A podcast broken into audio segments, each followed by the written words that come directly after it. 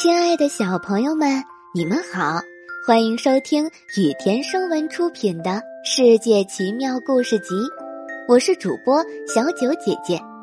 接下来我会每天给你讲一个好听的小故事。今天我们要讲的故事是世界上最出色的说谎家。从前，在一片树林的边上，住着一位老人和他的儿子。有一天，老人把儿子叫到跟前，对他说：“孩子，去磨一些玉米粉吧，但是千万别去那个没长胡子的磨坊主开的磨坊。”男孩拿了些玉米就出发了。走了没多远。他就看到一家很大的磨坊，门口站着一个没长胡子的男人。早上好，没有胡子的人。男孩朝他大声的打招呼：“早上好，孩子。”那个人回应道：“我能在您这儿磨些玉米粉吗？”“当然可以，你想磨多少都行。”男孩突然想起父亲的话。他赶紧向男人告别，继续沿着河往前走。然而，在他转身的时候，没有胡子的磨坊主急忙扛起一袋玉米，匆匆忙忙地赶在男孩的前面，来到男孩将要到达的磨坊。男孩抵达第二家磨坊时，又看到一个没有长胡子的人坐在那儿。他没有停下来，继续走向第三家磨坊。这样几次，男孩困惑极了。他自言自语道：“真奇怪，每家磨坊好像都是没有胡子的人经营的。”他放下背包，决定就近找家磨坊。接待他的正是最初碰见的磨坊主。没有胡子的磨坊主把玉米磨完后，招呼男孩说：“孩子，我们把你磨好的粉做成饼吧。”男孩虽然记着父亲的话，但也没有其他选择了。于是他回答：“很好，就这么做吧。”磨坊主站起来，把玉米粉烤成一块很大很大的饼。这饼太大了，没办法放进碗柜里，所以磨坊主就对男孩说：“我们来比一比吧，谁说谎最厉害，谁就拥有整块饼。”男孩同意了。当磨坊主绞尽脑汁，再也编不出别的谎话时，男孩对他说：“现在听我讲吧，我会告诉你什么叫真正的谎话。其实我年纪已经很大很大了。下面讲述的是我年轻时发生的事儿。我有很多蜂箱，每天早上起床后，我就会数这些蜜蜂。有一天。”当我发现最好的那只蜜蜂不见了，就立即骑上公鸡出去找它。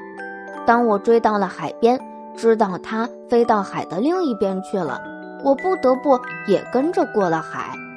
我刚登陆，就发现有个人把我的蜜蜂拴在篱上，正在让它耕地种栗子。我大声吼道：“那是我的蜜蜂，你从哪儿得到的？”那个男人听了，连连道歉，不仅把蜜蜂还给了我，还送给我一袋栗子作为补偿。于是我扛起袋子，把公鸡身上的鞍安在蜜蜂身上，再用绳子拴住公鸡，好让它休息一下。然后我骑上蜜蜂出发了。在我们越过海洋向家飞去时，系栗子包的绳子突然断了。一大袋栗子直接掉进了海里，我慌了，不知道该怎么办，但觉得老想着也无济于事。当我回到家，得知我父亲刚刚出生，我必须去海边取些圣水给他洗礼。到达海边时，我看见栗子在肥沃的土壤中生长着，更加令人吃惊的是，一双隐形的手正在收割它们，然后把它们做成了饼。于是我带着饼和圣水飞过海洋，途中遭遇了倾盆大雨，海水高涨，卷走了我的饼。天哪！我安全着陆后是多么懊恼啊！突然，我记起我的头发非常长，于是我抓起刀割下一大缕头发，把它们编成辫子。当夜幕降临时，我把辫子打了个结，准备用它来当枕头。但是我拿什么生火呢？我有一个火种盒，就是没有木头。我突然想起有根针别在衣服上，所以我取出针，把它分成几节，点燃了。然后我就躺在火堆旁睡着了。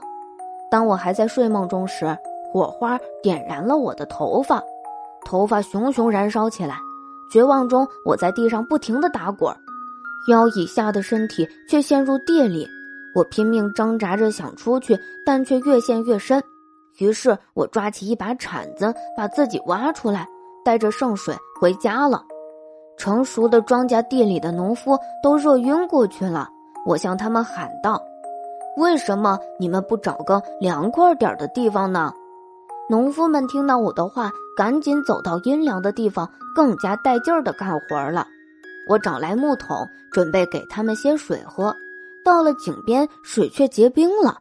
为了取水，我把头取下来，用它撞碎冰层。当我提着水向农夫们走去时，他们尖叫着：“你的头怎么了？”我跑回去找头，发现一只狐狸从井里拖出了我的头，撕扯着从我身边跑过。我蹑手蹑脚的靠近狐狸，狠狠的踢了它一脚。那只狐狸尖叫了一声，倒在一张羊皮纸上，上面写着：“饼是我的，没有长胡子的人什么都没有。”说完这些话，男孩站起来，拿起饼回家去了。而磨坊主呆呆地站在原地，因为他没有骗到男孩的玉米饼，觉得糟糕透了。今天的故事到这里就结束啦，明天还有新的故事等着你们哦，小朋友们晚安。